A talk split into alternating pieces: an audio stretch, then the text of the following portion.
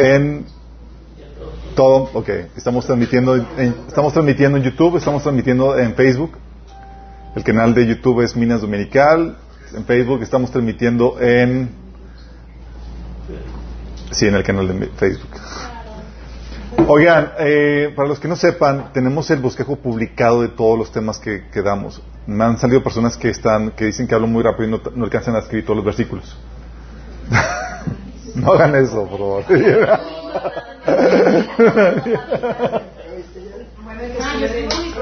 sí, me han dicho de que, oigan, de que, oye, tengo que poner, les escucho tantito, le pongo pausa y empiezo a notar todo y así te voy poniendo pausa y pausa. Yo, no batallen. Todos los bosquejos están publicados en la página de Minas. Pon atención al mensaje y lo que alcanzas a escribir, bien, y lo que no, lo puedes checar en el bosquejo. Sale para que no se anden estresando. Ah, aunque es bueno que escriban, chicos, dicen que, cuando lo escribes, eh, recuerdas, se te queda más. Y si no, pues lo puedes escuchar siete veces, como quiera, queda grabado el material. Hoy vamos a ver la última sesión, figura controversial, sesión 3. Algunos ya la estaban esperando. Creo que la problemática aquí no era, no era si, cómo ser figura controversial, la problemática era cómo serlo prudentemente. es que yo ya soy figura controversial, pero, me meto en problemas siempre. Ok, vamos a orar. Amado Padre Celestial, te damos gracias por, por tu presencia en medio de nuestro Señor. Gracias porque tú estás en medio de nuestro Señor y sabemos que tú te mueves, Señor. Y queremos que te muevas abriendo nuestros corazones, nuestro entendimiento, a tu revelación, a tu palabra. Que se siembren nuestros corazones, Señor, que produzca el fruto que tú deseas.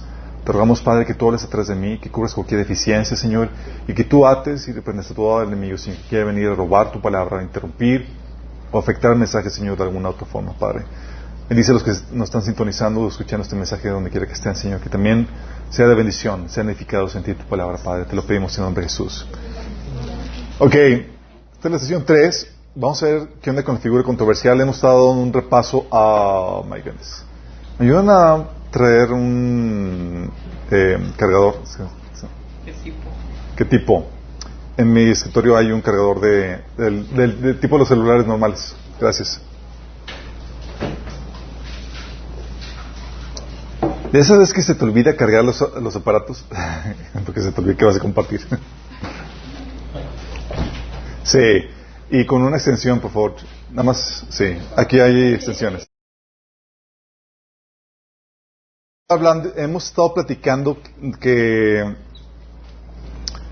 en un mundo cada vez más corrupto y desviado, el cristiano promedio, el cristiano promedio fiel a la verdad y al sentido común, se vuelve automáticamente en una figura controversial.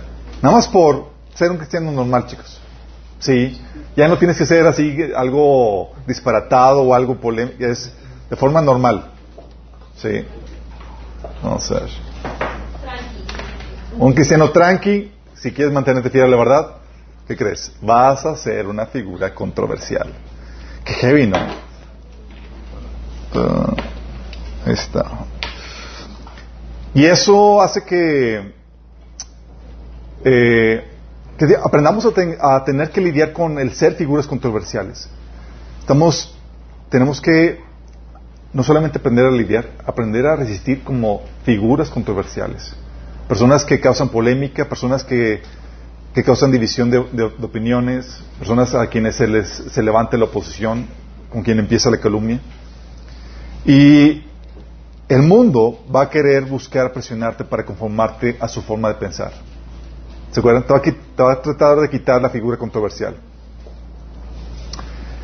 Y para ello habíamos platicado que uno de los elementos que van a utilizar para eso es la presión de grupo. La presión de la, de la opinión de, eh, de la opinión de peso. Sí. Y eso habíamos platicado que genera tremendas cosas porque por la presión puede llevarte a traicionar tu raciocinio, tus sentidos y tus convicciones. ¿Se acuerdan que hemos platicado los ejemplos? O sea, tú puedes estar viendo una cosa y por la presión de grupo decir otra cosa que nada que ver. Qué impresionante está eso. Puede llevarte a, silenciarte. Sabes la verdad, pero no quieres decirla porque se te van a, se te van a volcar todos encima. Puede llevarte incluso a apartarte de gente, porque son gente controversial o demás, o te empiezan a echar mosca porque te juntas con tales o, o cuales personas. Te puede llevar a actuar visceralmente y sin razón. Simplemente, oye, ¿por qué lo haces? No sé, pues todo el mundo lo está haciendo. Sí. No sabes exactamente por qué. Puede llevarte a dañar gente, habían platicado. El ejemplo también del experimento que realizaron, donde si es una figura de autoridad que te ordena hacer algo, típicamente vas a obedecer aunque sea dañar a una persona. ¿Qué es eso? Eso es impresionante y te ayuda a entender mucho de la historia de la humanidad y cómo situaciones como las de Hitler y demás pudieron lograr lo que lograron, porque eh, utilizaron esta presión de las masas. Al final te llevan, o la intención es llevarte a que te conformes conforme al comportamiento de las masas, a que no seas contrapeso ni nada de esa, ni nada de esa contracorriente, que todos sean homólogos. Y está diseñado esto para eliminar toda opinión disidente, toda forma de pensar contraria a la opinión principal. Y hemos platicado incluso que el COVID es un ejercicio de manipulación de las masas. Y estaba muy pesado, chicos. Digo, muchos se vacunan han hecho su investigación y dicen, ¿sabes qué? Va, me vacuno. Y genial. Pero lamentablemente muchos se vacunan por presión. Solamente por presión. Sí. Traicionando convicciones eh, o aún los riesgos que eso implican. Sí. Y no solamente eso, sino de... Eh, sino que también todo lo que conlleva toda esta mecánica de los bocas y demás, muchos ni siquiera saben qué onda y nada más seguimos o siguen a las masas. La mayoría se mueve por el temor irracional o siguen a las masas creyendo que pues si todos van para allá, pues eh, seguramente es porque ellos saben qué onda. Y asumen de que la mayoría sabe lo que, lo que está haciendo, cuando la verdad es que no es así. Y ellos terminan eh, censurando a todos los que no se conforman con el comportamiento de las masas. Y eso es muy peligroso porque toda esa situación puede llevarte a quitarte la sal. Y si pierdes la sal para el Señor, ya no sirves. Qué Ya te succionó, ya te absorbió el mundo. Um, habíamos platicado qué es lo que se requiere para que no se te quiten la sal. Tienes que ser eh, controlado por un espíritu diferente. Es la única forma, porque acuérdense que esto es una guerra espiritual. Y los principados y potestades están controlando las masas. Y tú tienes que ser controlado para poder estir a, esos principados demoníacos, tú tienes que ser controlado por un espíritu diferente, que es el Espíritu Santo. Sin eso, las probabilidades de poder resistir son prácticamente nulas. Tienes que también tener madurez, conocimiento. Una persona inmadura es fácilmente llevada por cualquier viento de doctrina. Tienes que tener una santa desconfianza y hacer mucho análisis. No puedes aceptar todo de buenas a primeras. Si no cuestionas las cosas y te lo aceptas más porque dices, porque te lo dicen o porque te lo dicen una figura de autoridad, estás listo para ser manipulado, controlado. Sí. Dicen, oye, por eso les pongo mucho gorro, oye, ¿cómo se te posicionar? Y la respuesta que me han dicho, es que yo confío en lo que, en lo que me enseñas. no, no puedes confiar en mí. Tienes que basarte en lo que el Espíritu Santo te habla y te enseña. Y a veces vas a caer gordo porque siempre vas, a buscar, si tienes esta actitud, vas a buscar la, la razón de todo. Dicen, oye, tienes esto, pero ¿por qué? Como el ejemplo que les puse.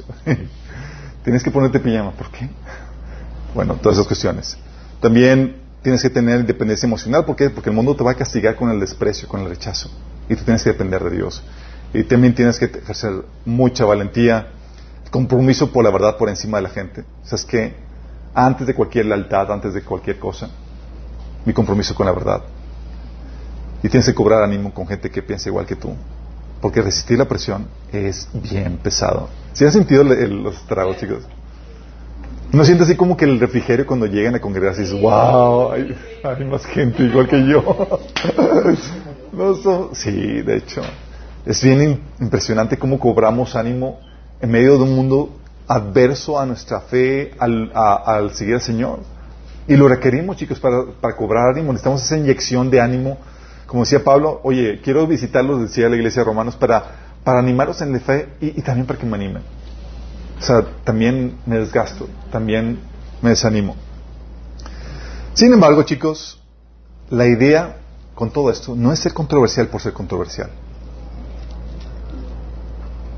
No es como que, wow, tenemos que ser controversial. No, es algo que se da por consecuencia de seguir la verdad, de seguir al Señor. Sí, es pararnos firmes en contra de la forma de pensar de este mundo. Pero la idea no es ser controversial por ser controversial. Porque dices, oye, tenemos que aprender a ser controversiales, sí, ah, tenemos que aprender a lidiar con eso, pero como toda la creación, esto también puede ser abusado, desviado, tergiversado, para mal. ¿Se acuerdan cuando vimos logos? Todo tiene que estar normado, desvía, se desvía de la normativa, se convierte eso en algo malo. Y hay normativas que deben seguirse para que el efecto controversial sea positivo y no negativo. Pues no se trata de discutir lo que sea, nada más por el, el puro hecho de discutir. Tampoco se trata de, ponerte solo a dar la contra nada más porque, porque sí. No se trata de cuestionar y dudar todo nada más por, por tener esa, esa maña. De hecho, hay gente que se vuelve insoportable y de mal testimonio por su imprudencia. Sí, porque no saben cuándo detenerse, no saben cuándo abstenerse, no saben cómo conducirse en medio de la controversia. ¿Y qué pasa? En vez de ser luz y sal, esa sal se vuelve amarga. Sí. Y la idea es que no sea así, chicos. Si vamos a, si vamos a ser figuras controversiales, Dios, suficiente vamos a tener con, con pararnos firmes para defender la verdad, como para añadirle una imprudencia en esa parte, para sufrir por eso. O sea, ya vamos a sufrir por, la, por, por defender la verdad. Que no sufras por asuntos de imprudencia, por no saber cómo manejarte en esa defensa de la verdad. ¿Sí me explico?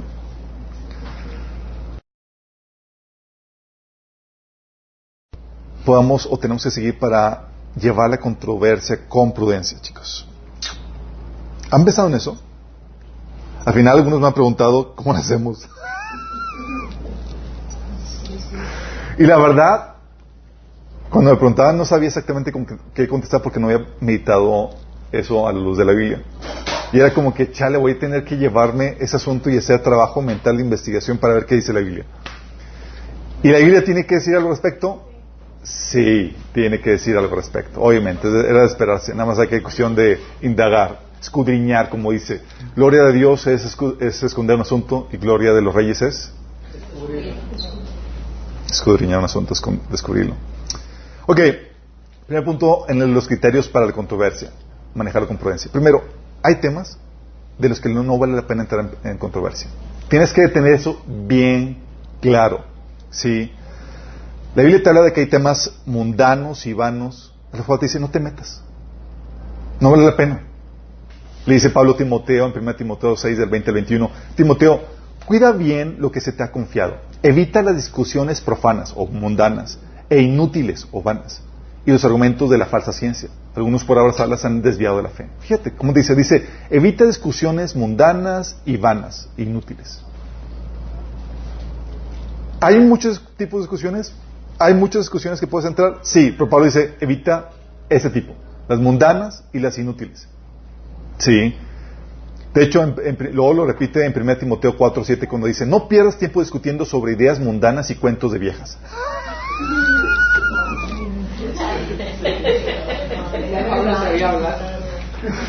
En lugar de... Algo sabía de Pablo de los... Sí. en lugar de eso, entrenate para la sumisión a Dios.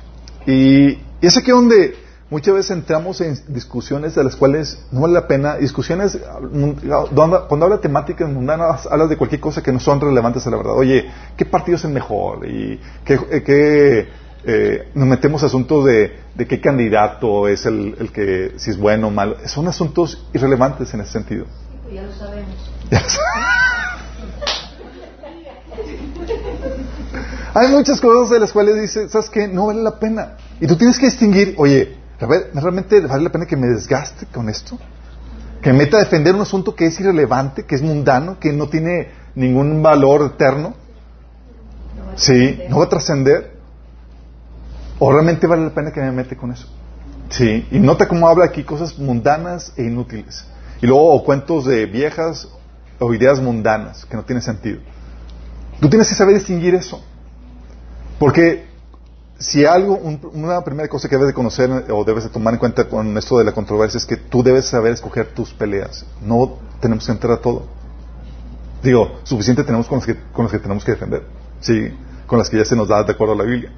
También temas que, en los que no hay suficiente información o evidencia. O sea, no hay suficiente información o evidencia para tomar una postura y ahí vas y te amachas a un, a un punto y quieres defenderlo. Son cosas en las cuales son especulaciones sobre las cuales no sabemos. Fíjate como dice Pablo, en 1 Timoteo 1 del 3 al 7. Dice, cuando partí a Macedonia te rogué que te quedaras ahí en Éfeso y que frenaras a esas personas cuyas enseñanzas son contrarias a la verdad. Dice, versículo 4. No dejes que pierdan el tiempo en debates interminables sobre mitos y linajes espirituales. En otra versión dice sobre leyendas. ¿Por qué llaman mitos? ¿Por qué linajes, por qué mitos o leyendas? Porque no hay evidencia de nada. Pero voy, voy a meterme a discutir qué me con eso. No hay evidencia, no hay, o sea, no te va, no puedes probar nada, porque no hay nada que te pueda validar o que te pueda eh, corroborar si es algo cierto o no. Dice, esto solo conduce a especulaciones sin sentido alguno que no ayudan a que la gente lleve una vida de fe en Dios. El propósito de mi instrucción es que todos los creyentes sean llenos del amor que brota de un corazón puro y de una conciencia limpia y de una fe sincera, pero algunos no lo entendieron se desviaron de estas cosas y pasan el tiempo en debate sin sentido. ¿Te imaginas? Asuntos que nada que ver. No hay la información suficiente y demás, pero vamos a debatir sobre acerca de eso. No tenemos información ni siquiera para ver qué onda y debatimos puras especulaciones. Dice, quieren ser reconocidos como maestros de la ley de Moisés, pero no tienen ni idea de lo que están diciendo, a pesar de que arman con mucha seguridad. Qué heavy, y muchos de nos atrevemos a hacer eso, chicos. Si somos como uno de eso, escuchamos alguna noticia ahí, toda la cosa, y no sabemos si es cierto, es verdad, y tomamos posturas bien, bien recias en cuanto a una situación y de las cuales no tenemos siquiera forma de, de probar o validar tal punto.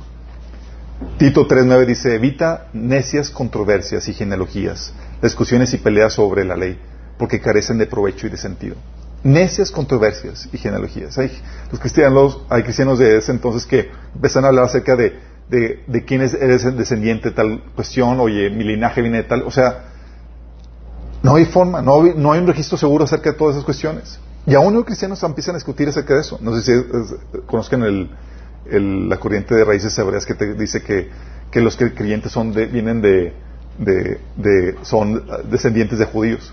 O sea que si te, si te convertiste realmente eres judío.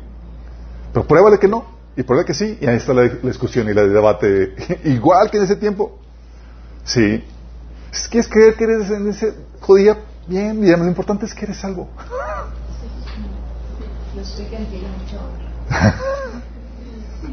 Dice la versión Nueva Traducción Viviente acerca de ese versículo. Dice, no te metas en discusiones necias sobre listas de linajes espirituales o en riñas y peleas acerca de la obediencia a la ley judías.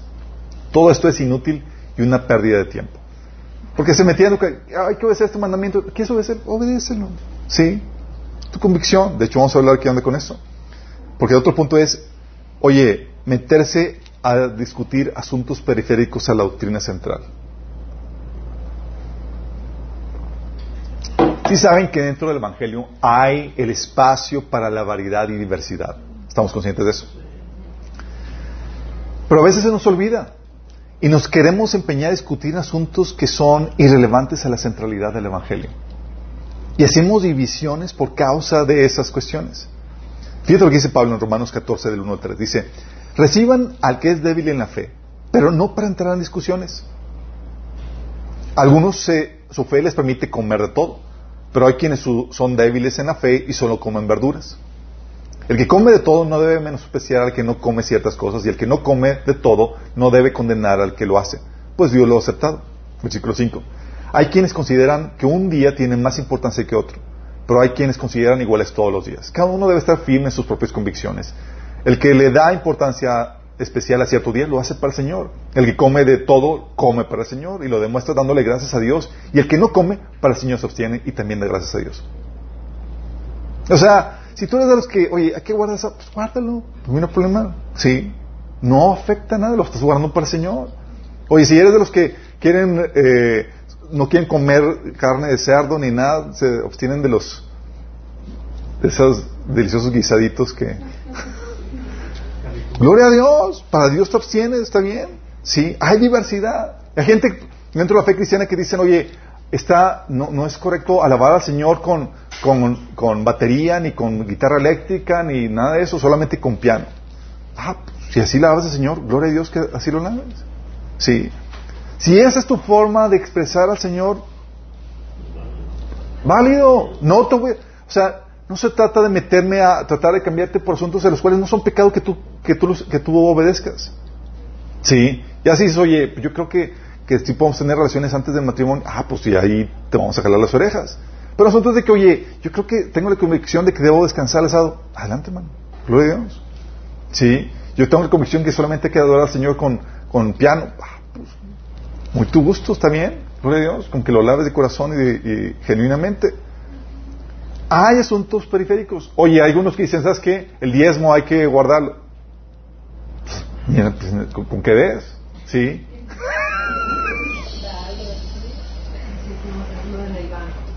Hay unos que dicen, oye, hay que, no hay que pintarse, no hay que usar aretes, hay que usar eh, faldas largas, hay cosas, esas cuestiones que son periféricas, chicos, la centralidad del Evangelio. Sí. Y tú tienes que aprender a soportar las diferencias periféricas. Pero si te metes a debates en ese sentido, puedes tener discusiones, sanas discusiones y demás, pero no se trata de tratar de forzar a la otra persona en cuanto a eso, porque son asuntos periféricos. La centralidad del Evangelio sigue siendo la misma. Sí, somos hermanos en Cristo y podemos tener diversidad en, esas cuestiones. También hay temas en los cuales hay temas o asuntos en los cuales no tienes injerencia y te quieres meter ahí. No tienes injerencia o porque no tienes autoridad o porque no sabes del tema. Pero ahí voy a opinar.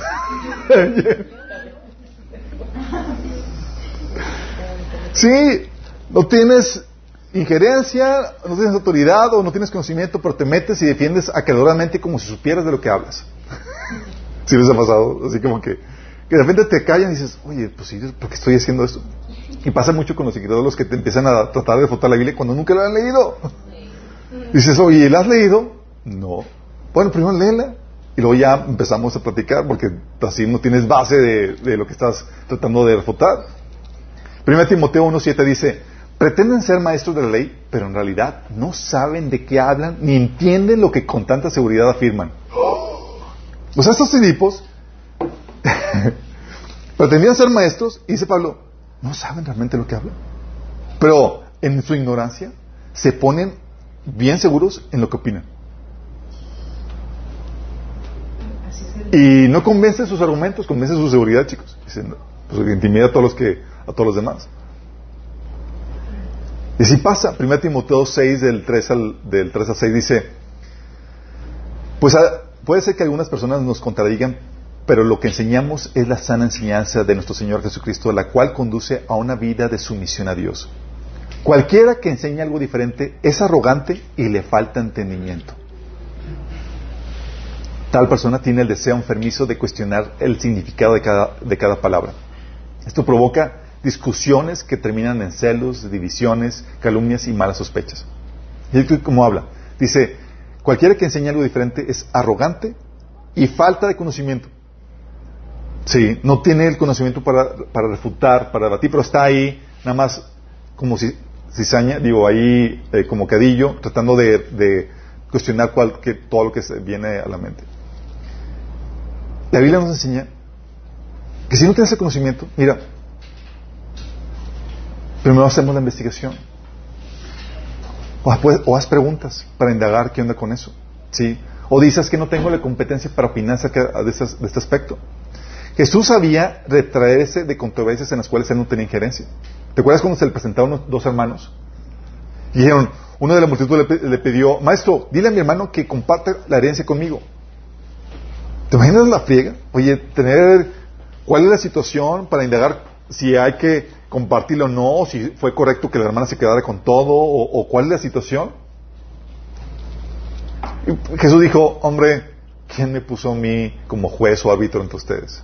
Decir, no hay competencia, pero te voy a dar una parábola, esa sí es competencia. Y le dio una enseñanza acerca del, del dinero. Pero si te das cuenta, Jesús sabía retraerse de cuestiones, porque viene la gente a traerte asuntos polémicos o controversiales, Y muchas veces tú no tienes ninguna injerencia en ese asunto.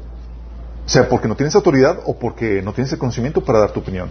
Pablo había situaciones en donde no tenía autoridad, pero se atrevía a dar opinión porque tenía conocimiento. Por ejemplo, dice en 1 Corintios 7, 25 28.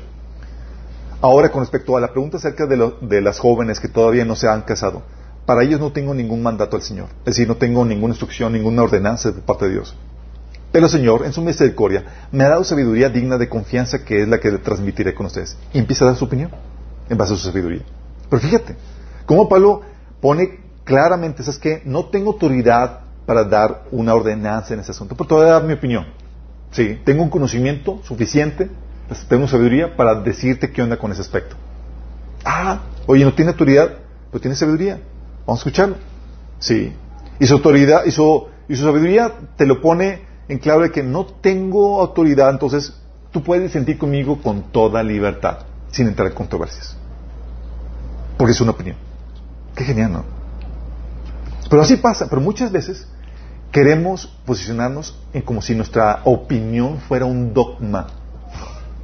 Y muchas veces, muchas veces en ignorancia. Sí. Y no puede la opinión soportar ni el más leve escrutinio porque no tiene fundamentos. Porque realmente no sabemos lo que estamos hablando. Sí. Así me ha pasado muchas veces. Por ejemplo, cuando me llegaban conmigo, decían, o es que no tienes cobertura. ¿Y cuál es la base bíblica para la cobertura? Y, y, y, se cuatrapeaba. Sí, se fundía un fusible.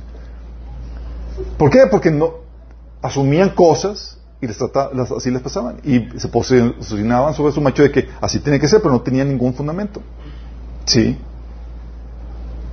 Y es donde tienes que saber qué asuntos opinar y qué asuntos no. Lo que hace el debate, la discusión, es que te ayuda a descubrir muchos asuntos en los cuales no tienes fundamento. Porque empiezan a cuestionarte. Y eso es genial. Sí. Pero antes de aventarte a la, a la, pelea en opiniones y en argumentos, si razonas bien, oye, conozco suficiente, conozco las bases, pues ya ni te metes, si te das cuenta que no. Y te ahorras discusiones, controversias innecesarias. Te, sí, te evitas el vituperio. Sí. Oye, voy a aventarme. Y resulta que te aventaste sin realmente ningún argumento válido y fundamento. ¿Sabes quién va a ser el ridículo? Tú.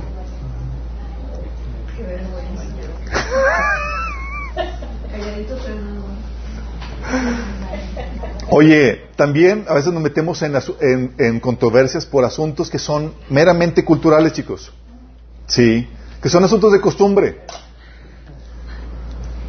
Pablo ponía un asunto de, de cultura, cultural, en 1 Corintios 11, del 13 al 16, que dice, juzguen por sí mismos, ¿es correcto que una mujer ora a Dios en público sin cubrirse la cabeza? Y para nosotros es como que, uh, pues, sí. Pero ese entonces no, dice, es obvio que es vergonzoso que un hombre tenga el cabello largo. ¿Acaso el cabello largo no es el orgullo y la alegría de la mujer? Pues se lo dio para que, para que se cubra. Y las mujeres entonces el pelo corto, ¿no? Pero si alguien quiere discutir ese tema, simplemente digo que no tenemos otra costumbre más que esta. Y tampoco la tienen las demás iglesias de Dios. Fíjate cómo está hablando de, de la apropiación cultural, chicos. ¿De dónde vas? O sea, si tienen esa costumbre, y no es una costumbre pecaminosa o mala, pues acóplate. ¿Para qué quieres levantar controversias de Oquis? Oye, si allá te acostumbran eso y no es algo malo, ¿para qué quieres volverte polémico por asuntos meramente culturales. A donde fueras a lo que vieras. Ahí aplicaría eso. De hecho, Pablo, para evitar el shock cultural y esa controversia que pudiera darse por, por, diferentes prácticas o formas de, culturales, Pablo sabía acoplarse y amoldearse, chicos. 1 Corintios 9, del 19 al 22 dice, aunque soy libre respecto a todos, de todos me he hecho esclavo para ganar a todos como sea posible. Entre los judíos me volví judío a fin de ganarlos a ellos.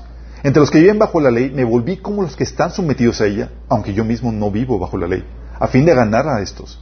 Entre los que no tienen la ley me volví como los que están sin ley, aunque no estoy libre de la ley de Dios, sino comprometido con la ley de Cristo, a fin de ganar a los que están sin ley.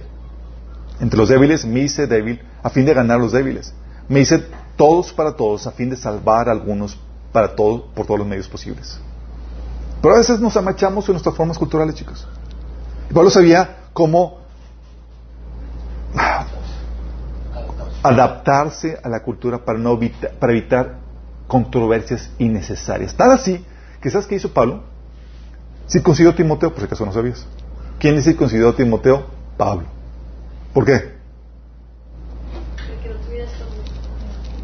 Para que no fuera una cuestión, para que la cuestión cultural no fuera nuestro al evangelio, chicos. Sí. Oye, pues que me están invitando a, a ir a la iglesia y usan velo y demás. Usa velo. No levantes controversias innecesarias. Yo una vez me invitaron a la iglesia. Hicieron una presentación ahí los niños y demás. Y pues ya terminaron y pues yo iba a aplaudir y. No, no, no. Y yo, ¿qué pasó? ¿Qué pasó? ¿Qué pasó? y me dan una, una, hojita y dice, no, así, así. Aquí no se aplaude. Y yo, ah.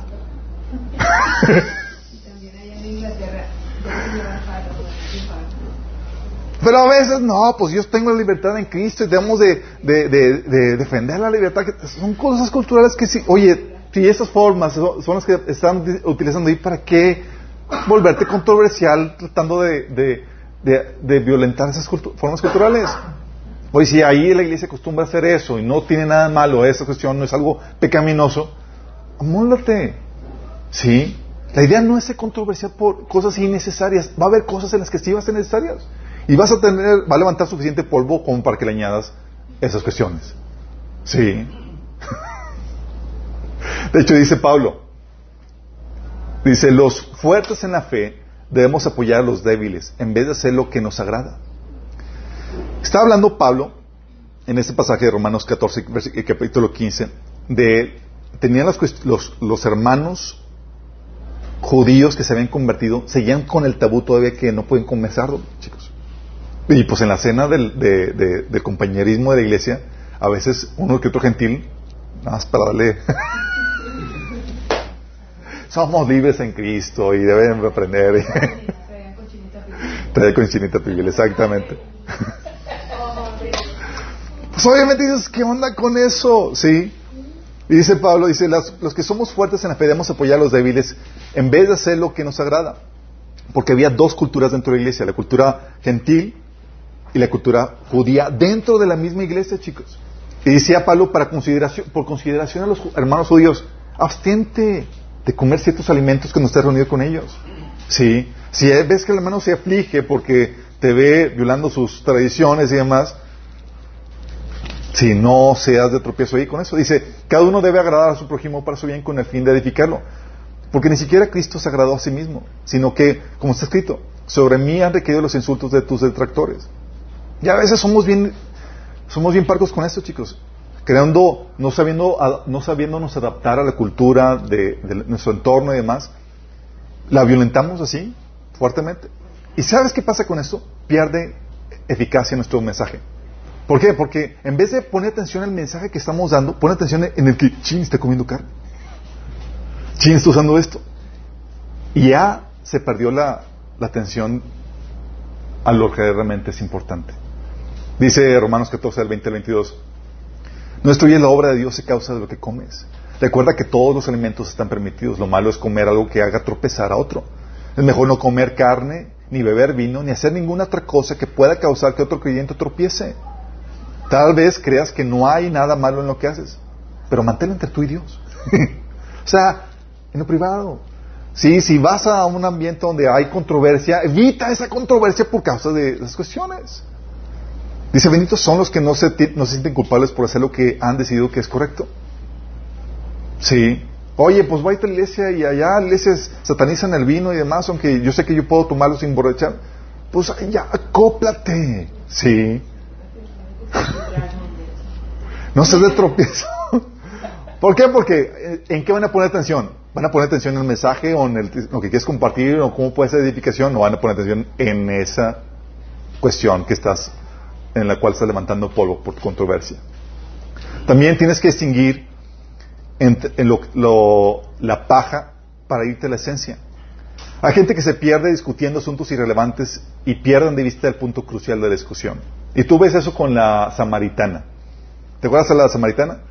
oye, se dio cuenta que Jesús había ahí medio algo y dijo, oye, vamos a, vamos a poner sobre la mesa un tema polémico. A ver qué opina. Y le dice la samaritana en el capítulo 4 de Juan, versículo 19 al 24, Señor, me di cuenta que eres profeta. Nuestros antepasados adoraron en este monte, pero ustedes los judíos dicen que el lugar donde debemos adorar está en Jerusalén. Así como que, ¿qué onda, Señor? ¿Estamos bien nosotros, ustedes o qué onda? Y Jesús se quita de la paja y se va al punto de la esencia. Dice, créeme mujer, que se acerca la hora en que ni en este monte ni en Jerusalén adoran ustedes al Padre. Ahora ustedes adoran lo que no conocen, nosotros adoramos lo que conocemos, porque la salvación proviene de los judíos. Pero se acerca la hora y ha llegado ya en que los verdaderos adoradores rendirán culto al Padre en espíritu y en verdad. O sea, olvídate dónde estés adorando. La esencia que estás adorando en espíritu y en verdad. Se fue así hacia el punto esencial. Y a veces, chicos, caemos en controversias o discusiones porque nos fijamos en las formas en las que se hacen las cosas y perdemos de vista la esencia. Por ejemplo, hay problemas donde matrimoniales, en donde el esposo hizo algo y se toma, se le interpreta como que es que no me ama mi esposo. Sí, cuando no es un asunto de, de si te ama o no te ama tu esposo. Es un asunto de si lo estás sabiendo expresar o no. ¿Me explico? Todos ahí, ponen atención a lo que mi esposo está haciendo, por favor. Gracias. Todos digo. Sí, a veces perdemos de vista que lo importante es la esencia, chicos. Y es un asunto de, por ejemplo, a veces metemos, nos, nos metemos en un asunto de, de que una persona realiza un error, ¿sí? Y decimos, oye, queremos corregir a la persona como si fuera algo garrafal, cuando un asunto es, oye, fue un asunto de error o de intención. Porque si, no si es un asunto de intención, entonces está grave el asunto. Pero si es un asunto de error, pues se aminora las, las cosas. Agarran a mi esposa, por favor. Está haciendo ahí travesuras. Es un asunto menor. Chicos, la esencia, chicos, la esencia. Oye, por ejemplo, muchas veces nos metemos a problemáticas y queremos armar todo un argüende porque, oye, tales hermanos están en, en desobediencia. Sí. Pero es un asunto de que quieren desobedecer o simplemente es ignorancia o inmadurez. Por ejemplo, tú ves cómo Pablo estaba abordando a la iglesia de Corintios. Tú ves cómo le escribe al inicio y dice a los hermanos, sí, a los santos de la iglesia de Corintios. Pero tú ves como te dices, nada de santos. Se estaba profetizando. No, porque Pablo sabía que no era un asunto de salvación, sino de inmadurez. El asunto no era si no eran santificados o no era un asunto de estaban bebitos espiritualmente. ¿Sí? No era un asunto de, de, no era un asunto de esencia, era un asunto de forma. Sabía que habían sido, tenían una genuina conversión, pero el asunto de que les falta todavía madurar. ¿Sí? Porque cuando pierdes de vista la esencia, te empiezas a defender capaz para asuntos que son irrelevantes porque son asuntos de forma. ¿Sí? Pablo no estaba, no estaba queriendo quemar a, la iglesia de Corintios por todos los pecados que estaba ahí, estaba simplemente lidiando con la inmadurez y enseñándoles, oye, están inmaduros. No son un asunto de que no están salvos, es un asunto no de, no de esencia, sino de forma. Y tienen que aprender las formas correctas. ¿Sí? Ya a veces te sientes ofendido, quieres armar un debate por cosas que te ofendieron o cosas que, viste que se realizaron, cuando es un asunto no de, no de esencia, no de corazón, sino que apenas el hermano está realizando cambios en su vida. ¿Sí? Ay, el hermano hizo esto y tú quieres ya empezar a armar la casa de brujas. Cuando es, tranquilo, es un asunto de vamos todos madurando. Sí, es un asunto de forma, no de esencia. Entonces tienes que, hay temas en los cuales no vale la pena entrar en controversia. Tú tienes que identificar cuáles no. ¿Sí? Vamos a controversiales, sí. Ahórrate todas las demás que O sea, vas a sufrir suficiente con los temas controversiales como para que cosas innecesarias. ¿Vamos? Tienes que escoger los temas que valen la pena para entrar a discusión en controversia. Temas como cuáles, cuando se trata de defender el Evangelio, chicos. Ahí sí, como león rugiente, chicos, como perros rabiosos. Judas 1.3 dice, amados, por la gran solicitud que tenía de escribiros acerca de nuestra común salvación, me ha sido necesario escribiros exhortándoos que contendáis ardientemente por la fe que ha sido dada una, que una vez que ha sido una vez dada a los, santos. O sea, que te contiendas ardientemente, pero sobre cosas triviales, sobre cosas importantes, sobre la fe que nos ha sido dada a los santos, sobre la, la, común salvación que tenemos. Ahí sí vale la pena.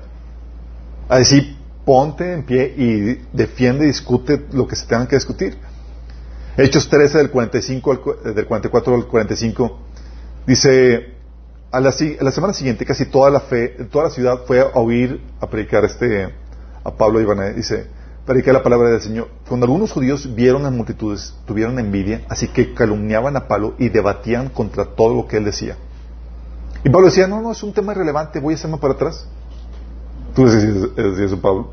No, hombre, le entraba los trancazos. Ah, sí, órale. Sí, empezaba el debate, chicos no se recluía, no se hacía para atrás porque era una temática que era importante debatir concerniente a la salvación, al Evangelio. Sí. De hecho, también es lo que Pablo hacía debatiendo las filosofías de este mundo cuando estaba en Atenas. ¿Por qué debatía las filosofías de este mundo? Porque era para quitarles el velo de entendimiento a la gente que estaba presa de herejías o de falsas filosofías que los llevaba a partición. Dice Hechos 17, del 16 al 18. Mientras Pablo los esperaba en Atenas, se indignó profundamente al ver la gran ciudad, de, la gran cantidad de ídolos que había por toda la ciudad. Iba a las sinagogas para razonar con los judíos y con los gentiles temerosos de Dios y hablaba a diario en la plaza pública con todos los que estuvieran ahí. También debatió con filósofos epicúreos y estoicos. ¿Con quién debatía? Con filósofos estoicos y epicúreos. ¿Debatía qué, chicos? ¿Sus filosofías? ¿Las estaba a refutar? ¿Era relevante? ¿Era indispensable? ¿Por qué? Porque no era algo trivial de que, ah, Pablo, ¿por qué te buscas debates o controversias innecesarias? Porque era la idea de escatarlos de las tinieblas, de esas falsas creencias que estaban teniendo a la luz. Dice, cuando les habló acerca de Jesús y de, y de su resurrección, ellos dijeron, ¿Qué trata de decir este charlatán con estas ideas raras? Levantando controversia, Pablo. Otros decían, parece que predican un dios, eh, unos dioses extranjeros. También Apolos eh, se convirtió en un gran defensor de la fe cuando decían Hechos 18 del 27 al 28. Apolos pensaba ir a Acaya y los hermanos de Éfeso lo animaron para que fuera. Le escribían a los creyentes de Acaya para pedirles que lo recibieran. Cuando Pablo llegó, resultó de ser gran beneficio para los que, por la gracia de Dios, habían creído. Refutaba a los judíos en debates públicos con argumentos poderosos. Usando la escritura, les explicaba que Jesús era el Mesías. ¿Valía la pena entrar en este tipo de controversias, chicos? ¿En este tipo de debates? Claro. Era necesario para defender el Evangelio. Y ahí sí, aviéndate. Sí. También, oye, cuando se trata del Evangelio, pero también cuando tratan de corromper la sana doctrina, que tiene que ver con la conducta ordenada por la Biblia, chicos. Dice Timoteo 1.9 que el anciano debe apegarse a la palabra fiel según la enseñanza que recibió, de modo que también pueda exhortar a otros con la sana doctrina y refutar a los que se opongan. Cuando Pablo habla de la sana doctrina, chicos, está hablando de todo el mensaje del Evangelio con el tipo de vida que se está inculcando en los creyentes. Sí. O sea, va más allá del Evangelio, está hablando de cómo se aplica ese Evangelio. Y hay veces en donde tiene que, nos, tenemos, nos metemos en camisa once varas o queremos evitar ser controversiales en asuntos que la Biblia menciona con claridad. Que son, tienen que ver con esa doctrina. Oye, cuando la Biblia te habla de que no te juntes con los hermanos que son inmorales o avaros y demás, y tú tratas de defender ese punto, ¿sí? De que no va a haber ese tipo de pecados en la iglesia. Es un asunto de sana doctrina. O cuando se trata, o cuando se te ocurre decir, oye, es que, eh, como sucedió en estos últimos meses acerca de la expulsión de hermanos. ¿Sabes cuánta controversia se ha armado a partir de eso? 1 Corintios 5 del 12 al 13 dice, no es mi deber eh, juzgar a los de afuera, pero sí es responsabilidad de ustedes juzgar a los que son de la iglesia y están en pecado. Dios juzgará a los de afuera. Pero como dicen las escrituras, expulsen al malvado de entre ustedes. Por seguir las escrituras, chicos, y defender la sana doctrina, lo que dice tal cual la Biblia, se, te va a armar la, polémica. Pero es parte de defender sana doctrina. No podemos negar lo que viene en la escritura. No podemos meterlos debajo de, una, de la alfombra. Igual hay temas controversiales que no agradan a la gente. Oye, voy a hablar de un tema de la sumisión de la esposa de los maridos. ¿Sabes lo controversial que es eso hoy en día? Y así hay un montón de temas controversiales que son de sana doctrina, que son enseñanzas que la Biblia habla con claridad, pero que hoy en día son temas tabús porque si los tocas, uh, vas a armar polémica. La disciplina de los hijos. Cuando hablamos de, oye, se tiene que disciplinar con vara. Tú eres de los que les pegan a los chicos. ah, pues te voy a, voy a hablar acá. Sí, se vuelve así, chicos, pero son puntos donde, oye, no podemos negar lo que viene en la Biblia. Y no podemos eh, borrar eso o, ser selectivos con los pasajes nada más para hacer, eh, para hacer más agradables a la gente. O hacer que el, el mensaje duela menos. Es muy claro. Y ahí es como que, pues, ni modo, me toca ser controversia, tengo que defender lo que viene en la Biblia tal como viene ahí. Sí. También asuntos como, oye, cuando se trata de, tratan de violentar nuestras libertades u otros asuntos cruciales, Pablo era bien agresivo cuando trataban de, de, quitarnos las libertades que Dios nos había dado. Dice Hechos 15 del 1 al 2, algunos que habían llegado Judea de que habían llegado de Judea a Antioquía se pusieron a enseñar a los hermanos. ¿Te acuerdas que Pablo y Bernabé estaban con su base en Antioquía? Bueno, llegaron los hermanos de Judea, judíos, Antioquía, iglesia principalmente gentil, Pablo enseñaba que no era necesario obedecer la ley ni nada de eso, y estaban con esa doctrina, y llegaban los judíos y se encuentran a los gentiles sin obedecer la ley. Y pues que se rasgan las vestiduras. Así que dicen, no, no, no, un momento, aquí hay mucho desorden. A ver, tírame esa carnita de puerco, por favor, y, pónganse, a ver, no me han circuncidado que ellos sí. empezaron, que quisieron pues, todo, toda la, poner orden ahí. Y Pablo, no, hombre, se puso.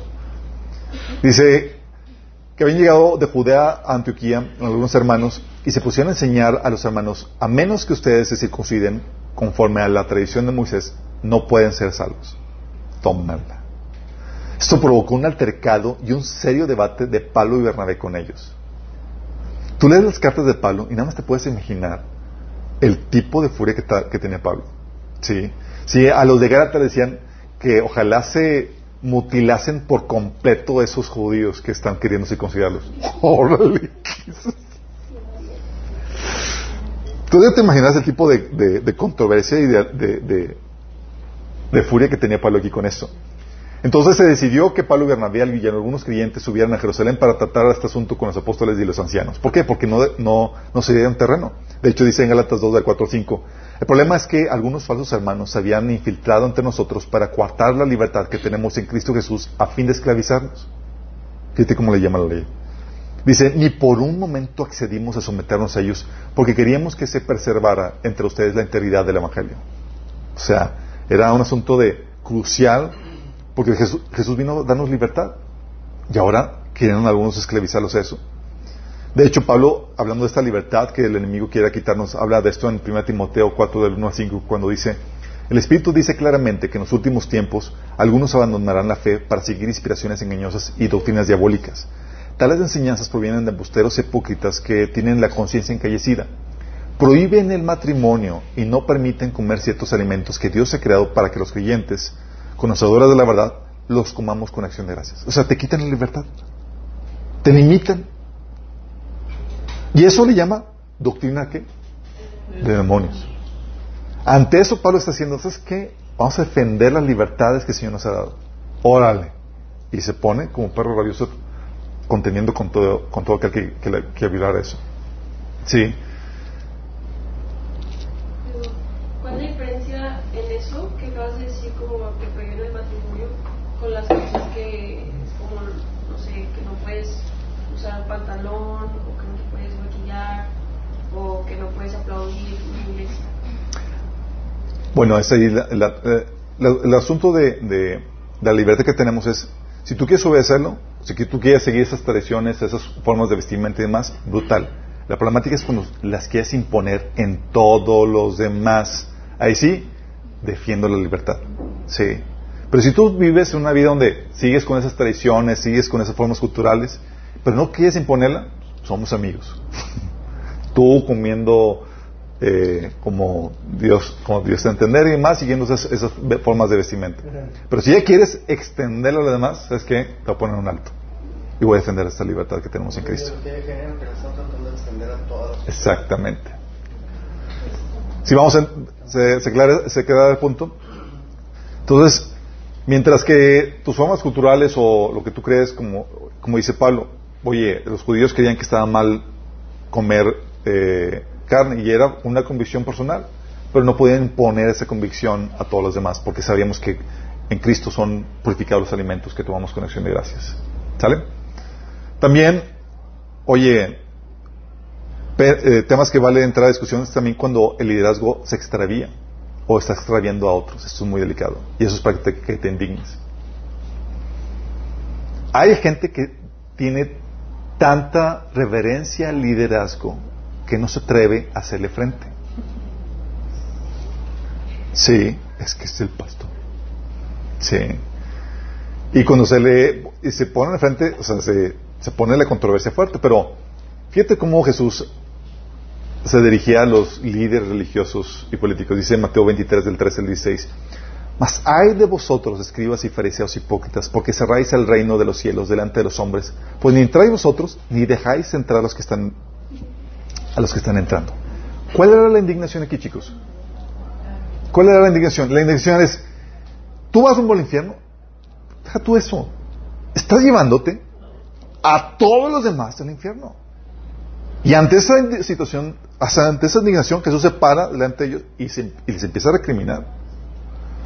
Dice, hay de vosotros escribas y fariseos hipócritas porque devoráis las casas de las viudas y como pretexto hacéis largas oraciones, por esto recibiréis mayor condenación. O sea, era un asunto de, no solamente enviaba gente al infierno, sino que abusaban de su autoridad y despojaban financieramente a los desprotegidos, entre ellos las viudas. Dice, hay de, hay de vosotros escribas y fariseos hipócritas, porque recorréis mar y tierra para hacer un prosélito, y una vez hecho, lo hacéis dos veces más hijos del infierno que vosotros.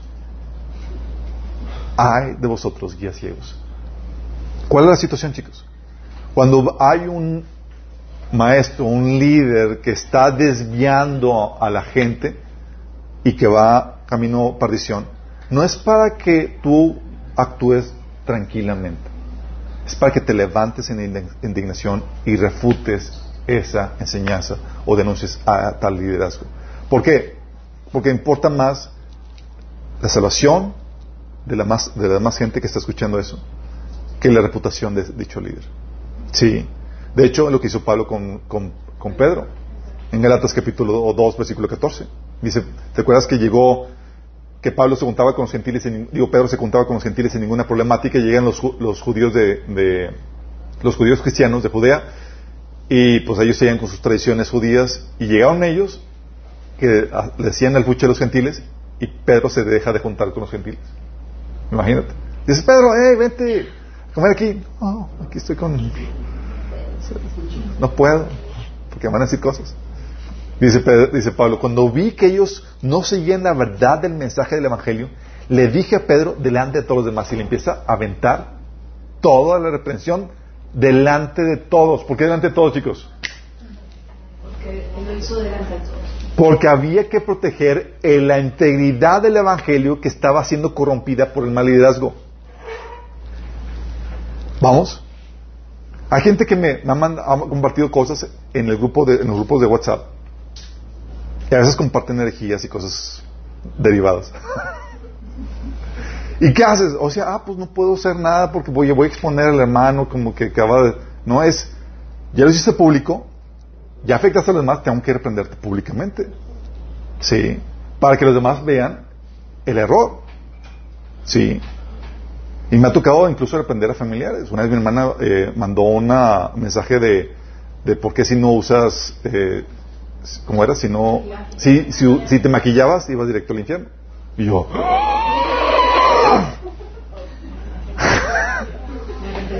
y pues tu- tuvimos que reprender a todas las que se maquillaban.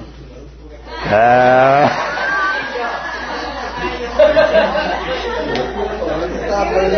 A ver, sí.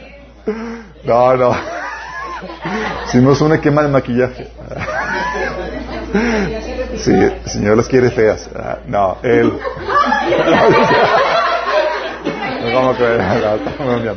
Oye, tuvimos que, tuvimos que reprender por el, por el mal uso de las escrituras, porque tú no puedes torcer las escrituras para llegar a esa conclusión. ¿Sale? por el bien de ustedes. También, oye, temas en los que vale entrar la pena ser controversiales. Bueno, ese tema de, de liderazgo, chicos, es muy importante porque muchas veces por no querer tocar al líder, sí, nos hacemos, sí, callamos y con eso nos hacemos copartícipe de eso. De hecho, una vez llegó, nos llegó aquí una, una hermana de otra iglesia que estaba choqueada porque, porque pues te enseñan veces ciegamente el liderazgo, sí. Y luego ella dice, a ver, y estaba aprendiendo a cuestionar al liderazgo.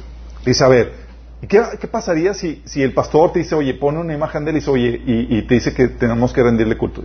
¿Te someterías? Le dice al líder de jóvenes que estaba siendo pastor. Dice, pues sí, me tendré que someter, oraría por el pastor, pero uno tiene que someterse a la autoridad establecida por Dios.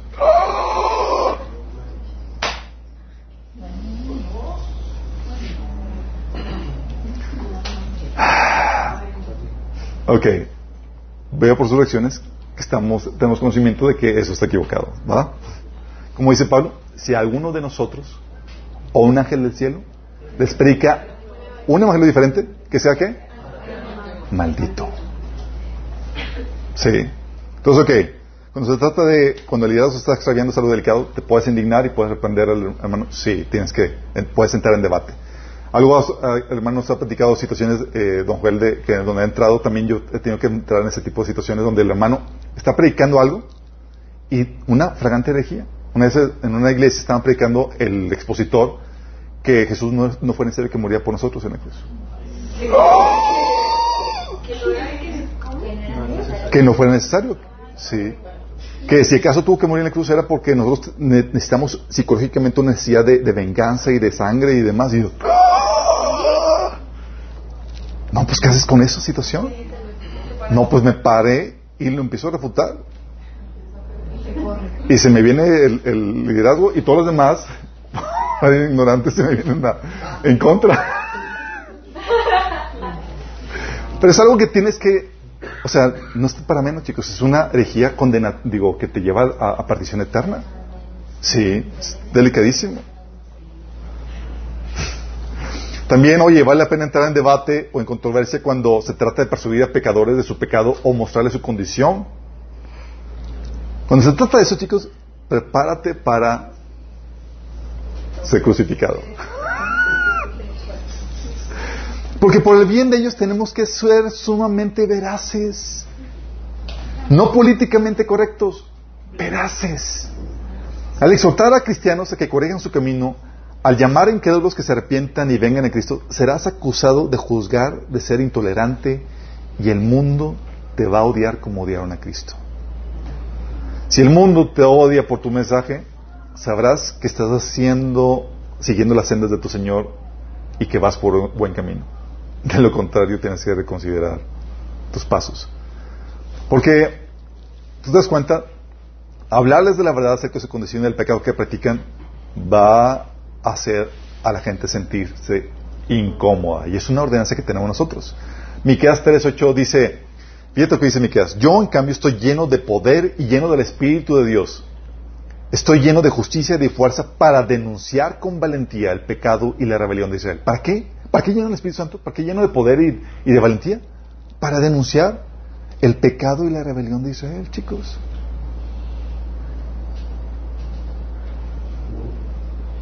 Qué duro para seriamente tener ese llamado. Ay, gracias que no soy mi quedas. No, pero, pero somos parte de, chicos. Porque cuando llevamos a una gente que se arrepiente, tú tienes que decirle de qué tiene que arrepentirse. No puedes llevar a la gente que acepta a Jesús sin decirle que hay como condicionante el arrepentimiento y decirle de qué. Es decir, tienes que decirle, hacerle ver que, ¿sabes qué? Estas cuestiones que estás haciendo, tienes que dejar de hacerlas. Están mal. Y eso hace que saltes chispas. De hecho, Jesús dijo, dijo en Juan 7:7, el mundo no puede odiarlos a ustedes, le dijo a sus hermanos de la carne antes de que se convirtieran. Le dijo a Judas, le dijo a Santiago. Dijo, el mundo no puede odiarlos a ustedes, pero a mí sí me odia, porque yo lo acuso de hacer lo malo. Dicen que Jesús era políticamente correcto, que no, no, no espantaba ni una mosca. No, hombre. Tenía el látigo guardado la primera vez. Sabía que iba a limpiar el templo una segunda vez. Dice Efesios 5:11, hablando a los cristianos, no tenga nada que ver con las obras infructuosas de la oscuridad, sino más bien denunciadlas. O sea, no solamente es para ellos, es para nosotros. O sea, tú también, nosotros también. Sí. Y es, es bien, te lo digo por experiencia, es a veces bien desagradable ser el que agüita la fiesta a la gente que está feliz en su pecado. Wow, la Dios te digas.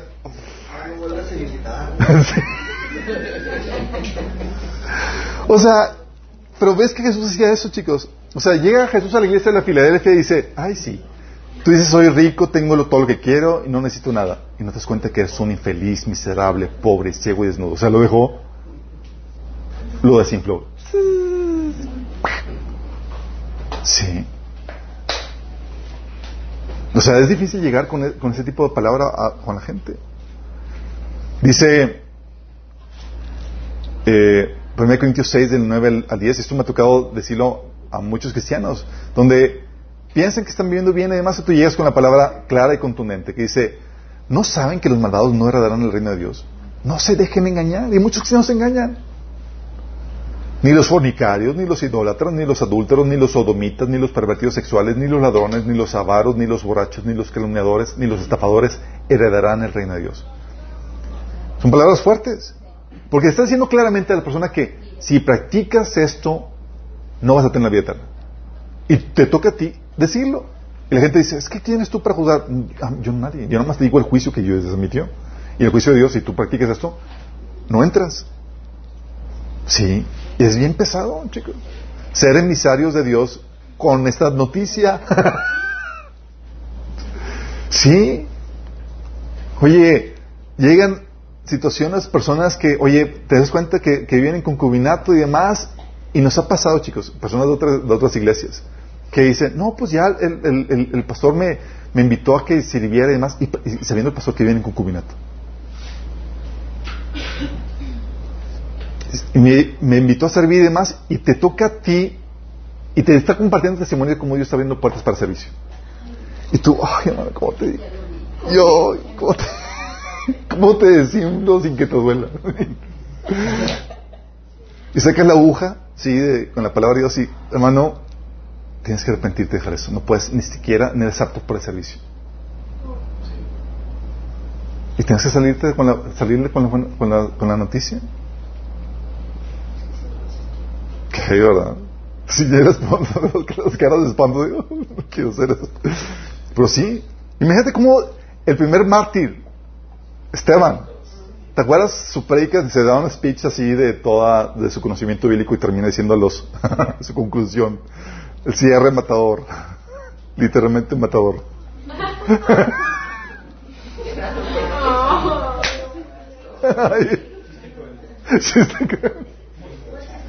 Hechos Hecho 7 del 51 al 53 termina diciendo Esteban a los que lo están oyendo tercos, duros de corazón y torpes de oídos, son iguales que sus antepasados, siempre asisten al Espíritu Santo. ¿A cuál de los profetas no persiguieron sus antepasados? Ellos mataron a los que de antemano anunciaban la venida del justo y ahora a este lo han traicionado y asesinado. Ustedes que recibieron la ley promulgada por medio de ángeles y no la han obedecido.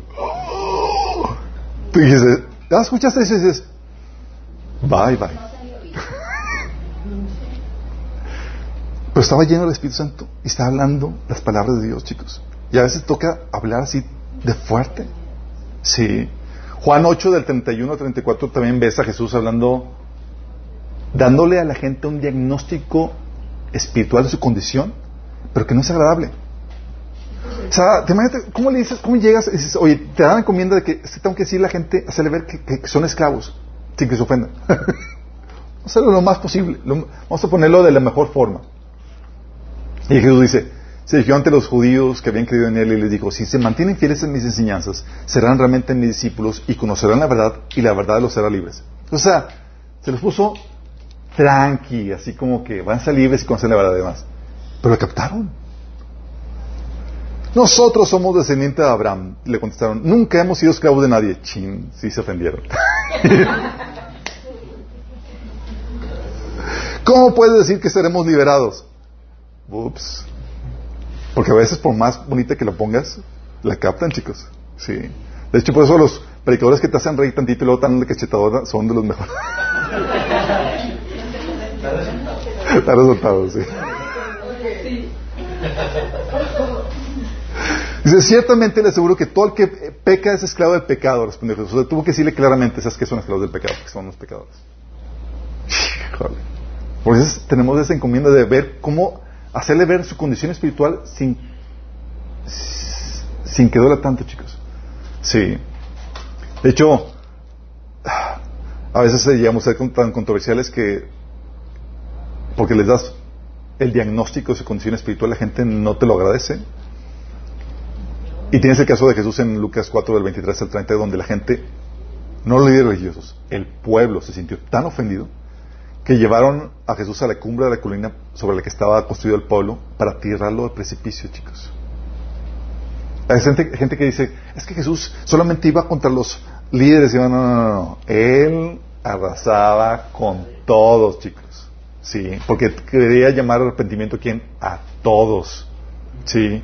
Y tú ves ese, esa, el mostrar a la gente su condición espiritual y ser crudo con eso a veces es muy ofensivo. Pablo a los Gálatas le decía, Gálatas torpes. Sí. Pablo a los de Corintios les llamaba inmaduros. Y así, por eso les digo, si ustedes, si Pablo escribiera a, a la generación de hoy sus cartas como escribían, no, no, no, no, no, no, no.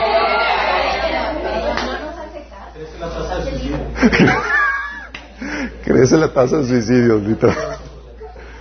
¿Por qué? Porque era bien crudo en su forma de hablar. Sí. Y a mí me ha tocado donde hemos tenido pláticas con- eh, matrimoniales y demás, y luego llega la persona y dice, no, que estamos teniendo esto. Y el diagnóstico es, son unos inmaduros. Pero como les digo, sin que les duele. Pues bueno, ya se van a ofender. No, chicos, el problema de ustedes es inmadurez. ¿Tiene, ¿Tiene madurez? No, no, no, no, estaban. Así que, ah, ¿qué está diciendo este? Son soberbios, bla, bla, bla. Pues, es que si supieras, si tuvieras madurez, sabrías cómo lidiar con esas cuestiones que son tan básicas. Sí.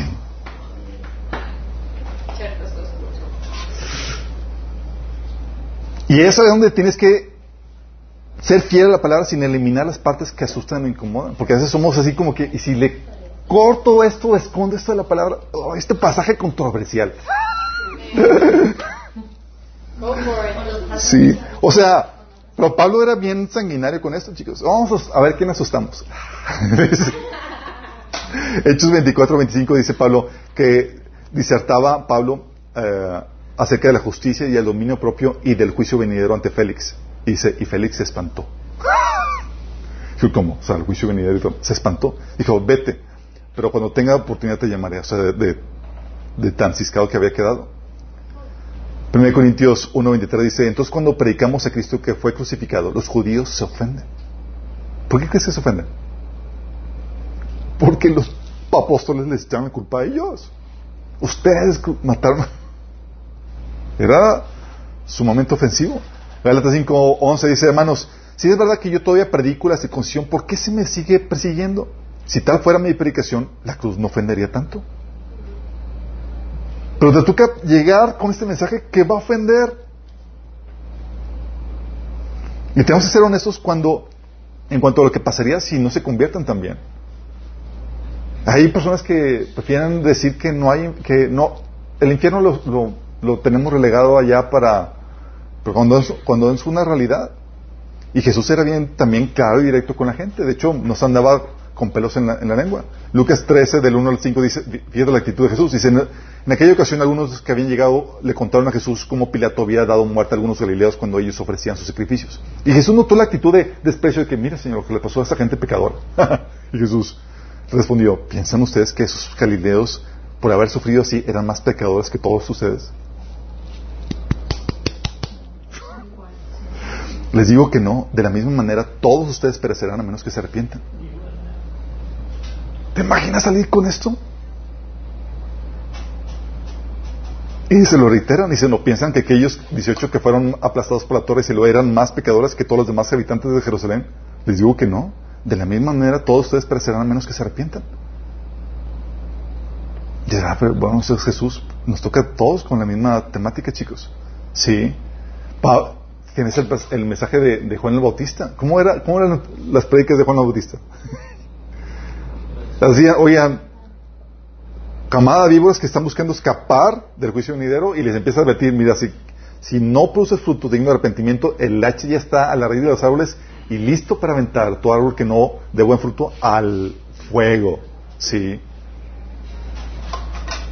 O Jesús, o Pablo a los cristianos de, de Filipenses, que le dice, hermanos, sigan todos mi ejemplo y fíjense en los que se comportan conforme al modelo que les hemos dado.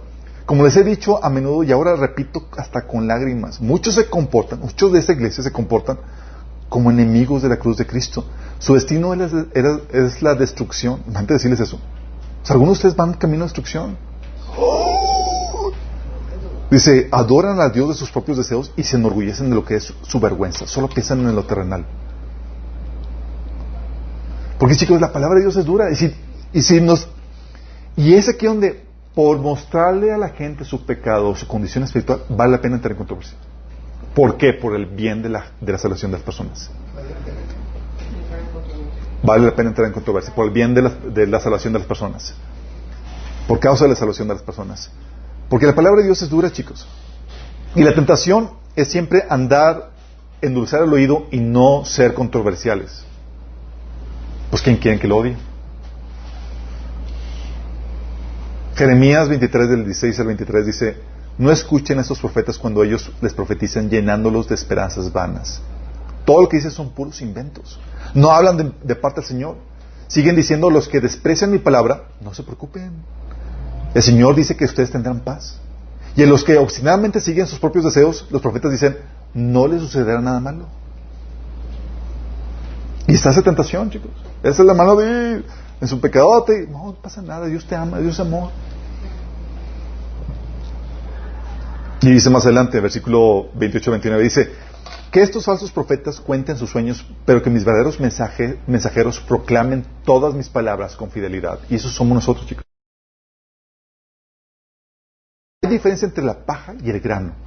No quema mi palabra como el fuego, dice el Señor. No es como un martillo poderoso que hace pedazos la roca. O sea, la palabra llega y, órale, te noquea. Qué heavy, ¿no? Pero es ahí donde dices, criterios para que la controversia prudente sea, sea con prudencia.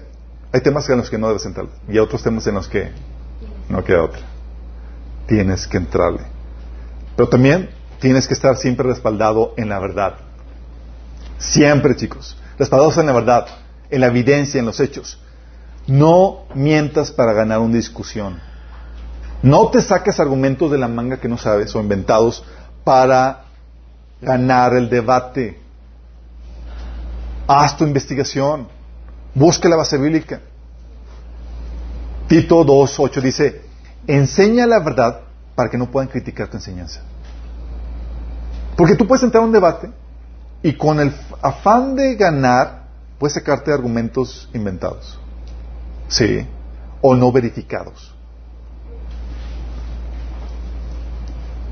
Pero ¿qué pasa? Se te descubre y entonces es criticada tu enseñanza y resulta contraproducente. Por eso dice Pablo a Tito, enseña la verdad para que no puedan criticar tu enseñanza. Entonces los que se, los que se nos oponen quedarán avergonzados y no tendrán nada malo que decir a nosotros. Pero si argumentas con falsedades, van a tener mucho que decir en contra tuya. Y es ahí donde tu controversia, tu debate, o sea, tu contraproducente. Como dice Pablo, 1 Corintios 15, 15, aún más resultaríamos falsos testigos de Dios por haber testificado que Dios resucitó a Cristo, lo cual no habría sucedido si en verdad los muertos no resucitan. Hablando de que no podemos darnos ese privilegio de ser falsos testigos, nada más por eh, embellecer un mensaje o dar un mensaje entretenido o, bonito o curioso. 2 Corintios 13, 8 dice, porque no podemos oponernos a la verdad, más bien siempre debemos defender la verdad. Siempre debemos defenderla. Y es ahí hasta donde, a donde llegue la verdad. Y eso va a implicar, muchas veces es que va a implicar retractarte ante tu oponente que te está mostrando con evidencia que estás en lo equivocado. Uh. Te está mostrando así como que te mostró ching y vas a tener que decir, ¿sabes qué? Tienes razón. Porque no se trata de ganar una posición. Y a veces te muestran con claridad, con hechos y con evidencia, esto es cierto. Y tú con tal de ganar un, debate, lo, niegas y lo niegas y lo niegas hasta... Porque qué humillante que me vayan a ganar. No se trata de ganar un debate. No se trata de defender una posición. Se trata de qué? Defender la verdad. ¿Vamos? Entonces siempre tenemos que estar respaldados en la verdad. Y tenemos que darle el favor a la verdad, quien sea que lo tenga. Si lo tiene el oponente, tienes que ceder y reconocer que está en lo correcto y ceder tu posición. También tienes que hacerlo con valentía, chicos. A muchos de nosotros que no tenemos credenciales que el mundo respeta.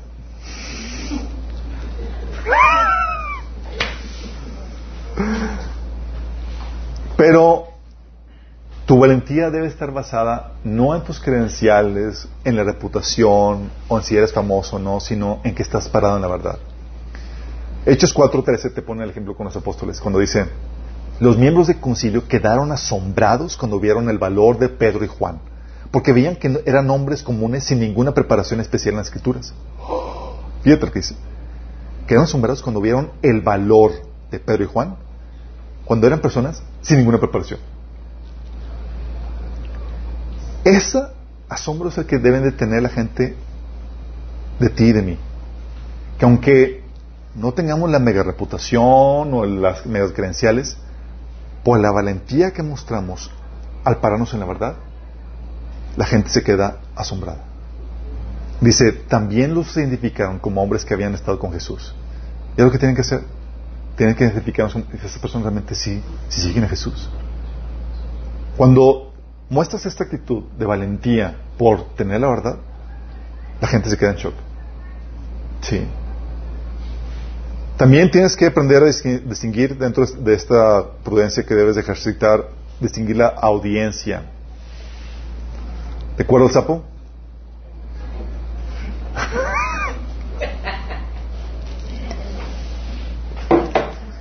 tienes que saber discutir, tienes que saber con quién discutir ciertos temas y con quiénes no. Hay gente con la cual no puedes tocar ciertas temáticas. Pablo decía, sin embargo hablamos sabiduría entre los que han alcanzado madurez. O sea, ciertos temas no discutes con pequeños, inmaduros, bebitos espirituales. Sino es que esta temática entre maduros.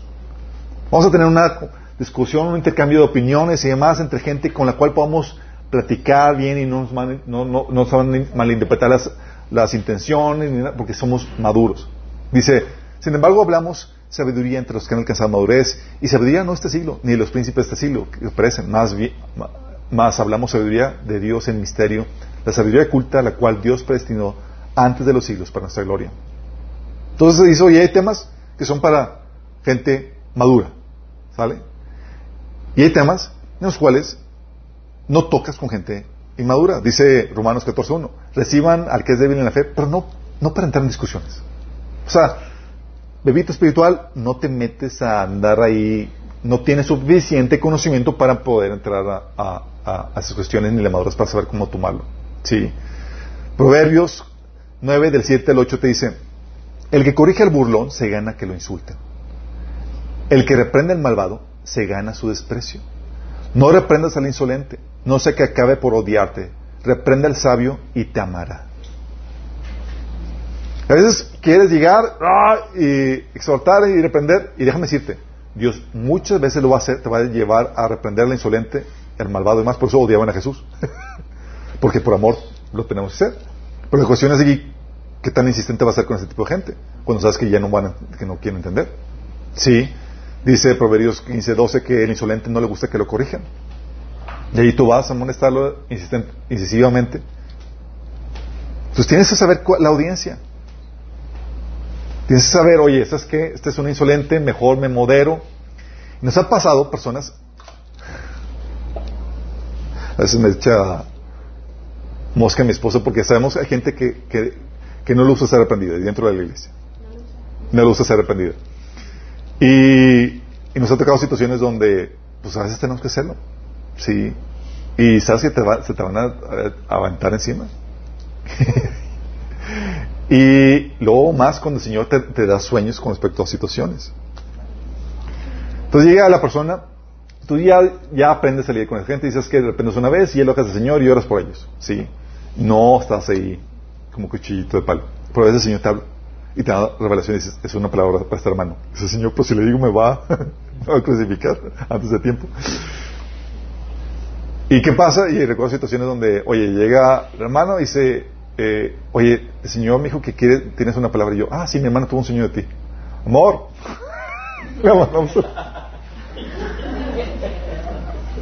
Y bueno, no quiero decirle nada. Por eso es con valentía, chicos. Sí. Sí. Me dice me mandas de mi adelante de ti. Yo, pues Señor, te dio a ti sueño. Pero hay que distinguir la audiencia, chicos. Sí, hay que distinguir la audiencia. Audiencia que no está abierta a recibir eso. También hay que saber hasta cuándo y cómo insistir. ¿Vamos? Mira, ni Dios insiste para siempre. No contiende para siempre. No contiende para siempre. Mi alma no contenderá para siempre con el ser humano, dice Jesús. Dice Dios en Génesis. Dios no, no insiste para siempre, ni te pide que lo hagas tú. Tienes también que reconocer que tienes diferentes formas de insistir. Mira, de forma general no podemos parar. De forma general. Sí. Hechos 4, 18, 20, por ejemplo, que hicieron parar a los apóstoles. Dijeron, los, llamaron y les ordenaron que terminantemente que dejaran de hablar y enseñar acerca del nombre de Jesús. Pero Pedro y Juan replicaron, es justo delante de Dios obedecerlos a ustedes en vez de obedecerlo a Él. Juzguen ustedes mismos. Nosotros no podemos dejar de hablar de lo que hemos visto y oído. O sea, no vamos a parar. Pero aunque no podamos parar, sí tenemos que a veces cambiar la audiencia. Podemos- la Biblia nos enseña a insistir varias veces y si lo rechaza frontalmente, desecharlo. Dice, por ejemplo, Tito 3 del 10 al 11. Si entre ustedes hay individuos que causan divisiones, o sea, por necias controversias, dales una primera y una segunda advertencia. Después no tengas nada que ver con ellos. Ótelas. Hablando de, ya no, no estás insistiendo con gente necia. Sí, ya la exhortaste, ya la amonestaste, para, ¿sale? Dice, por esas personas se han apartado de la verdad y sus propios pecados las condenan. Oye, no quisieron. ¿Qué puedo hacer? Cambia de audiencia. Oye, estos no quieren. Pues vamos a ver quién, quién sí quiere. Ahora, dice Hechos 13, del, 14 del 44 al 46. Que el siguiente sábado, imagínate, Pablo está predicando en la sinagoga. El mensaje causó tanta polémica, tanto eh, impacto, que el siguiente sábado toda la ciudad se congregó para oír la palabra del Señor. Te Imagínate en una pequeña sinagoga, están todos ahí aglomerados. Pero cuando los judíos vieron las, las multitudes, se llenaron de celos y contradecían con maldiciones lo que Pablo decía. Pablo y Bernabé les contestaron valientemente. Fíjate lo que les contestaron. Era necesario que les anunciáramos la palabra de Dios primero a ustedes. Como la rechazaron, como la rechazan y no se consideran dignos de la vida eterna, Ahora vamos a dirigirnos a los gentiles. ¿No quieres escuchar tú? No te preocupes. Yo tengo que seguir insistiendo, no necesariamente contigo. Vamos con otros. sí. Por eso también Jesús decía en, en- en Marcos 6, 11, o dice, si en algún lugar se niegan a recibirlos o escucharlos, sacúdense el polvo de los pies al salir para mostrar que abandonan a esas personas a su suerte. Pero tú crees que se quedaban ahí? Es, váyanse a la siguiente ciudad. Sí. También, o puedes cambiar de audiencia o puedes cambiar de forma en la insistencia. ¿Cómo? Puede ser que Dios te esté llamando a insistir, a arrepender a tal persona o llamarle, o exhortarle, a compartirle. Sí, así como lo hizo Jeremías. Fíjate, Jeremías 26 del 1 al 3 dice, al comienzo del reinado de Joacim, hijo de Josías, rey de Judá, vino a Jeremías esta palabra del Señor. Así dice el Señor, párate en el atrio de la casa del Señor y di todas las palabras que yo te ordene a todas las ciudades de Judá que vienen a adorar en la casa del Señor. No omitas ni una sola palabra. Tal vez te hagan caso y se conviertan de su mal camino. Si lo hacen, me arrepentiré del mal que pensaba hacerles por causa de sus malas acciones. Fíjate lo que dice. ¿Fue cuando? Al inicio, al comienzo del reinado de Joacim, rey de Josías.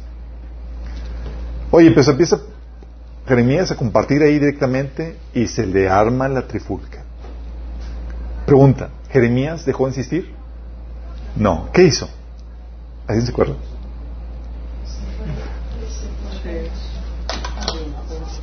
¿Qué hizo? ¿Cambió la forma? ¿Qué- ¿Cómo cambió la forma? Se Fue cuando se desnudó. Se desnudó. No, no, Jeremías no, no, no. Pues ya que no me pelean, me voy a desnudar. No, no, eso fue Isaías. Eh, no, ¿sabes qué hizo? Dice, pues, como le prohibieron a él entrar al templo por polémico, mandó a Baruch. Baruch, a mí no me hacen caso. Ve tú. Dice Jeremías 36 del 1 al 7. Esa palabra Señor vino Jeremías en el año cuarto del rey Joacim. Fíjate, uno fue el inicio, cuatro años después, ahí tienes a Jeremías insistiendo otra vez. Dice, vino la palabra del Señor y dijo, toma un rollo y escribe en él todas las palabras que desde los tiempos de Josías, desde que comencé a hablarte hasta ahora, te he dicho acerca de Israel, de Judá y de las otras naciones. Cuando los de Judá se enteren de todas las calamidades que pienso enviar contra ellos, tal vez abandonen su mal camino y pueda yo perdonarles su iniquidad y su pecado. Jeremías llamó a Baruch, hijo de Nerías, y mientras, le dictaba, Baruch escribía en el, en el rollo todo lo que el Señor le había dicho al profeta. Luego Jeremías le dijo, le dio esta orden a Baruch, estoy detenido y no puedo ir a la casa del Señor. Por lo tanto, ve a la casa del Señor en el día del ayuno y lee en voz alta estas, ah, ante el pueblo del- de Jerusalén las palabras del Señor que te he dictado, que escribiste en el, en el rollo. Léeselas también a toda la gente de Judá que haya venido de sus ciudades. A lo mejor su oración llega a la presencia del Señor y cada uno se convierte en su mal camino.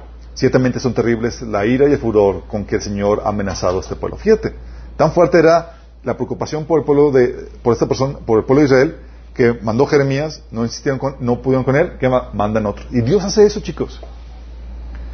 Y me han dicho, oye, a mí ya no me hacen caso. ¿Dios dejó de insistir? No. ¿Qué hace? Levanta a otras personas y, órale, se le manda a llamar. Pero tú ya aprendiste a, ya se me cerró la puerta. Sí. Es, ahora hay que insistir por otros medios. Sí. También puede ser de otras formas, como las esposas. Primero, las esposas compartiendo el mensaje frontalmente a sus esposos incrédulos. Dice, de la misma manera, ustedes esposas tienen que aceptar la autoridad de sus esposos. Entonces, a uno, cuando, aun cuando alguno de ellos se niegue a obedecer la buena noticia, o sea, le predicaste el Evangelio y se negó, dice, la vida recta de ustedes les hablará, les hablará sin palabras, y ellos serán ganados al observar la vida pura y la conducta respetuosa de ustedes. Fíjate, ¿dejaron de insistir? No, simplemente cambiaron de qué? Estrategia. Entonces es que, ok, ya te prediqué, ya lo rechazaste, ok, vamos a insistir de otra forma. Te voy a enseñar los frutos del Evangelio en mi vida y te van a persuadir. Órale. Sí, ahora voy a predicarte en silencio con mi, estilo de vida. No dejaste de... La insistencia cambió de forma, chicos. Sí. O también el Señor te, lleva a insistir con la misma audiencia en el momento apropiado. pero después de, de- de- de determinado tiempo. Dice 2 Timoteo 2 del 25 al 26. Así, humildemente debes de corregir a los adversarios con la esperanza de que Dios les conceda el arrepentimiento para conocer la verdad. ¿Cómo? Inmediatamente, no en algún punto, pero dicen, eh, eh, eh, no estuvieron de acuerdo contigo, no aceptaron el mensaje, pero por la forma en que, lo, eh, que le compartiste, dejaste la puerta abierta para que en algún punto sean tocados. Dice, ¿te acuerdas del diablo cuando dejó de Jesús? Dice en Lucas 4:13, cuando el diablo terminó de tentar a Jesús, lo dejó hasta la siguiente oportunidad. Y a veces tenemos que aprender a hacer así. Se cerró la puerta, pero no te dejo. Sigo orando y cuando se abre la oportunidad, voy a volver a tocar el tema. Esto es lo que Dios hace con el pueblo de Israel, chicos. Dios dejó al pueblo de Israel para irse con los gentiles, ¿va? Y los abandonó por completo. No, simplemente está esperando al momento oportuno al cual lo va a traer el anticristo. Cuando vengan y estén todos problemados, van a buscar al Señor. Ah, aquí estoy. Eh, Tengo un tema pendiente todavía. ¿Te acuerdas lo que te prediqué hace dos mil años? Vengo a, a retomar el asunto. Dice o sea 5.15. Entonces regresaré a mi lugar hasta que reconozcan su culpa y se vuelvan a mí. Pues tan pronto lleguen las dificultades, me buscarán de todo corazón. Y así pasa, chicos. Tú ya te- se cerró la puerta y ya, te, ya aprendiste a parar, aprendiste a ser prudente y solamente estás esperando que llegue el momento en donde lleguen las tribulaciones y demás. Oh, ¿Qué, me, qué has predicado? ¿Qué me has dicho? Ah, sí, claro, aquí estoy parado. Sí. Simplemente te paraste hasta que llegara el momento oportuno para volver a retomar el tema. Y tienes que cuidar las formas con las que se lleva el debate o la discusión. ¿Por qué? Dice la Biblia, no respondas al necio según su necedad, o tú mismo pasarás por necio. Responde al necio como se merece para que no se te, no se tenga por sabio. ¿Entendieron?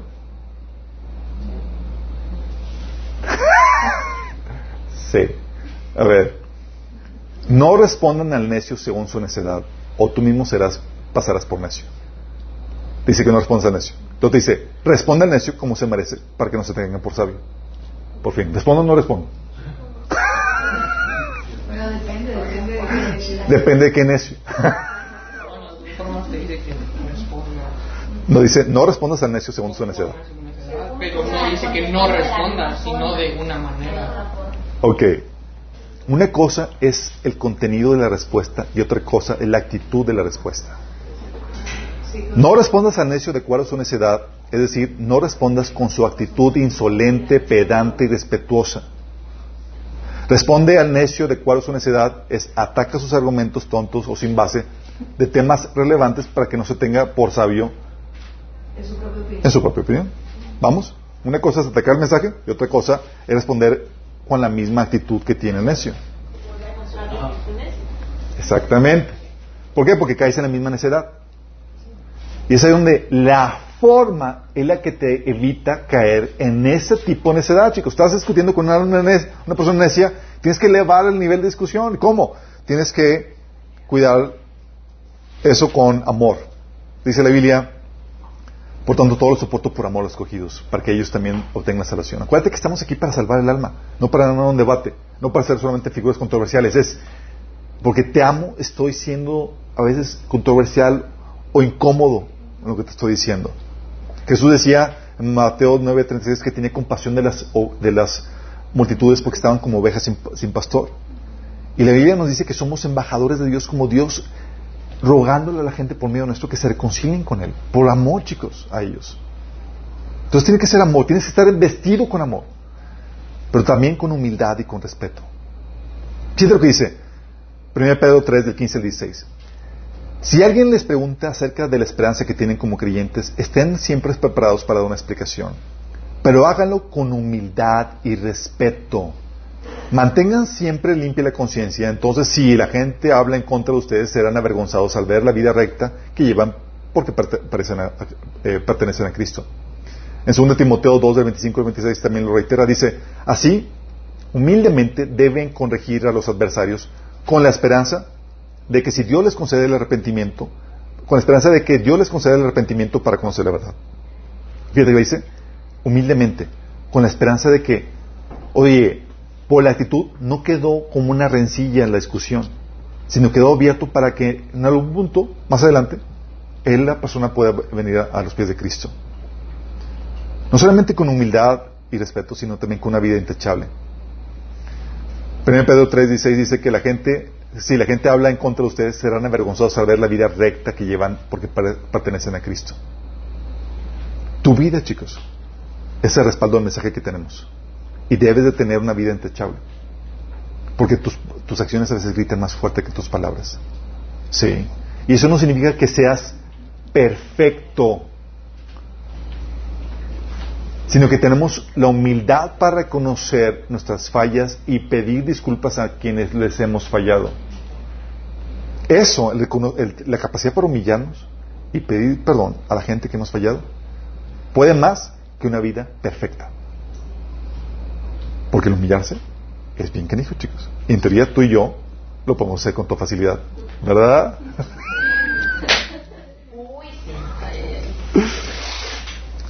Pablo reitera, la Biblia reitera ahí en más pasajes acerca de la vida intachable, pero también es aquí donde tienes que guardar las apariencias.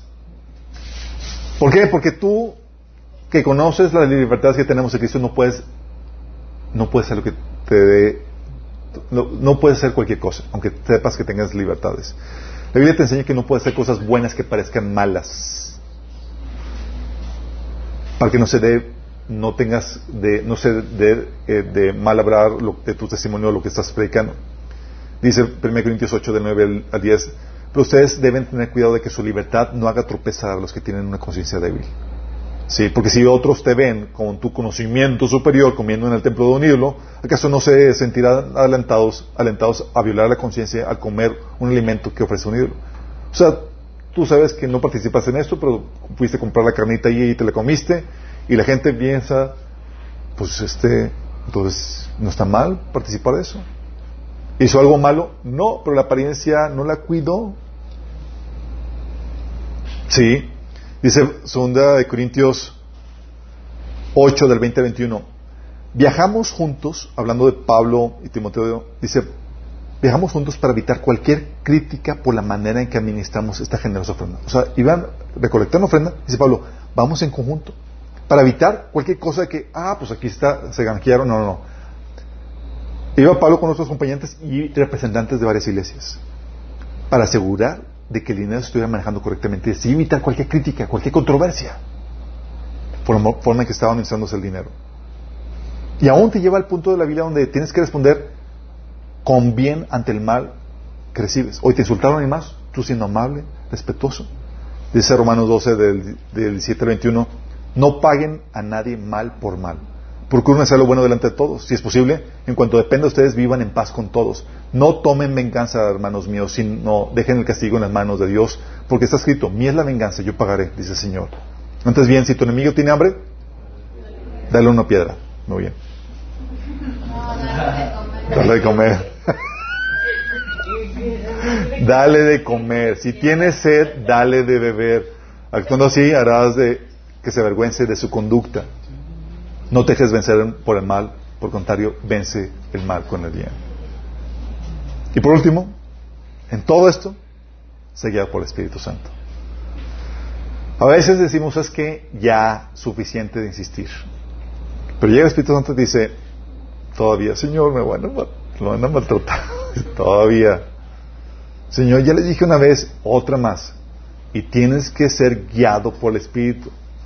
Fíjate lo que dice Pablo, lo que dice, lo que pasó con Jeremías. Jeremías ya había predicado y le fue en feria. y eso dice Jeremías otra vez. No, Señor. Ya les dije, no corrijas a un hecho, Señor. Otra vez. dice Jeremías 20, del 7 al 11. Me sedujiste, Señor, y yo me dejé seducir. Fuiste más fuerte que yo y me venciste. Todo el mundo se burla de mí, se ríen de mí todo el tiempo. Cada vez que hablo se- es para gritar violencia, violencia. Por eso la palabra Señor no deja de ser para mí una, un oprobio, una burla. Si digo, no me acordaré más de Él ni hablaré más en su nombre, entonces su palabra en mi interior se vuelve como un fuego ardiente que me cala hasta los huesos. He hecho todo lo posible por contenerla y ya no puedo más. Escucho muchos decir con sorna, hay terror por todas partes, o sea, burlándose. Y hasta agregan, denúncielo, vamos a denunciarlo. Aún mis mejores amigos esperan que tropiece. También dicen, quizá lo podamos seducir, entonces lo venceremos y nos vengaremos de él. pero el Señor está conmigo como guerrero poderoso. Por eso los que me persiguen caerán y no podrán prevalecer. Fracasarán y quedaremos avergonzados. Eh, fracasarán y, no- y quedarán avergonzados. Eterna será su deshonra, jamás será olvidada. Y algo que no vas a olvidarte en esta temática. La controversia que vivimos no es por causa nuestra, es por causa del Señor que nos envía como ovejas en medio de lobos. Y cuando Dios te envía, Él es tu respaldo. Y cuando es difícil, Él te sostiene y te alienta.